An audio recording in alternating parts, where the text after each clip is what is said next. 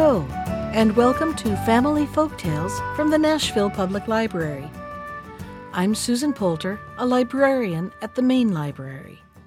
Today's story is The Riddle from Andrew Lang's Green Fairy Book.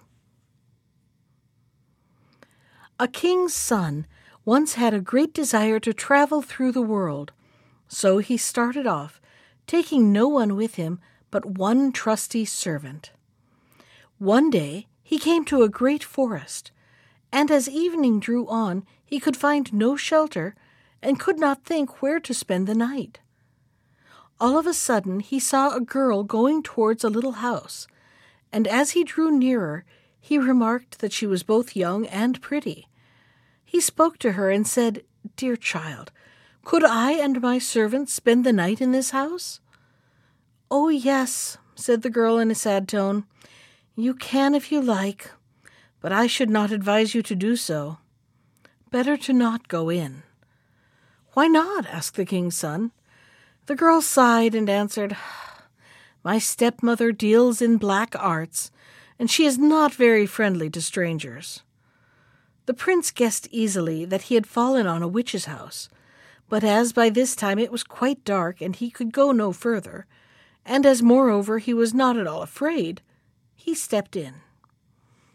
An old woman sat in an armchair near the fire, and as the strangers entered, she turned her red eyes on them. Good evening, she muttered, and pretending to be quite friendly. Won't you sit down?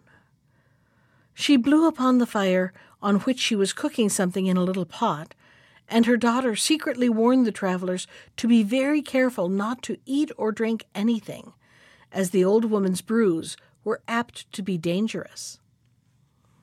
They went to bed and slept soundly till morning. When they were ready to start, and the king's son had already mounted his horse, the old woman said, Wait a minute, I must give you a stirrup cup. Whilst she went to fetch it, the king's son rode off, and the servant who had waited to tighten his saddle girths was alone when the witch returned. Take that to your master, she said, but as she spoke, the glass cracked, and the poison spurted over the horse, and it was so powerful that the poor creature sank down dead. The servant ran after his master and told him what had happened, and then, not wishing to lose the saddle as well as the horse, he went back to fetch it. When he had got to the spot, he saw that a raven had perched on the carcass and was pecking at it. Who knows whether we shall get anything better to eat today? said the servant, and he shot the raven and carried it off. Then they rode on all day through the forest without coming to the end. At nightfall they reached an inn, which they entered, and the servant gave the landlord the raven to dress for their supper. Now, as it happened, this inn was a regular resort of a band of murderers, and the old witch, too, was in the habit of frequenting it. As soon as it was dark, twelve murderers arrived, with the full intention of killing and robbing the strangers. Before they set to work, however, they sat down to table, and the landlord and the old witch joined them, and they all ate some broth in which the flesh of the raven had been stewed down. They had hardly taken a couple of spoonfuls when they all fell down dead, for the poison had passed from the horse to the raven, and so into the broth. So there was no one left belonging to the house but the landlord's daughter, who was a good, well meaning girl, and had taken no part in all the evil doings. She opened all the doors and showed the strangers the treasures the robbers had gathered together. But the prince bade her keep them all for herself, as he wanted none of them, and so he rode further with his servant. After traveling about for some length of time, they reached a town where lived a lovely but most arrogant princess. She had given out that anyone who asked her a riddle which she found herself unable to guess should be her husband, but should she guess it, he must forfeit his head. She claimed three days in which to think over the riddles, but she was so very clever that she invariably guessed them in a much shorter time. Nine suitors had already lost their lives when the king's son arrived, and, dazzled by her beauty, determined to risk his life in hopes of winning her.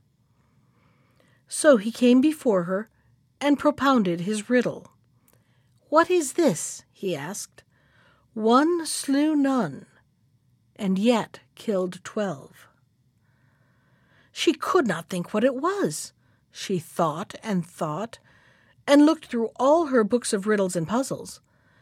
But she found nothing to help her and could not guess. In fact, she was at her wits' end.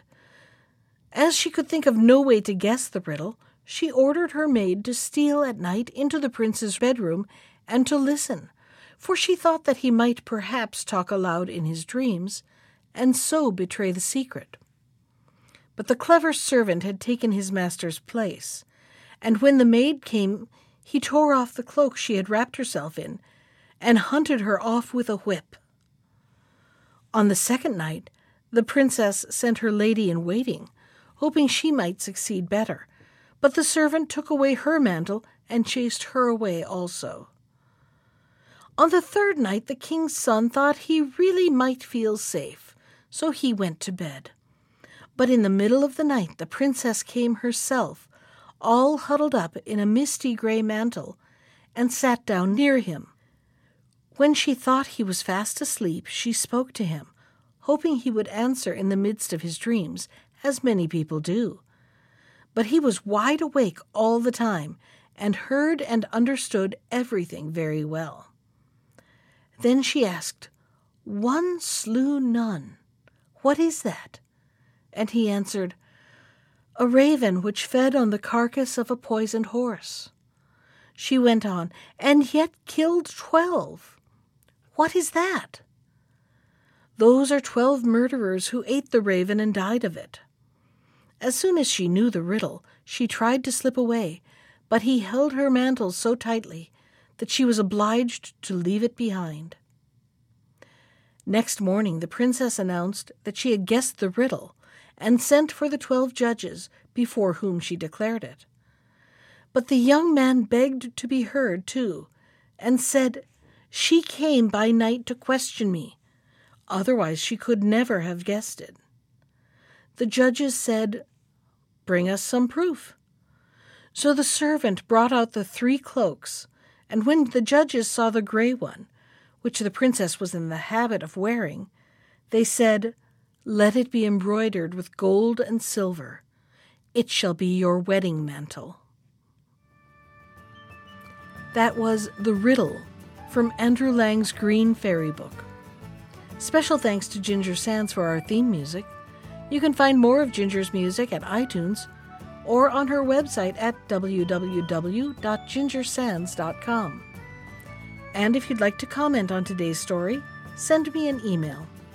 I can be reached at susan.poulter, that's P O U L T E R, at nashville.gov. Thanks for listening.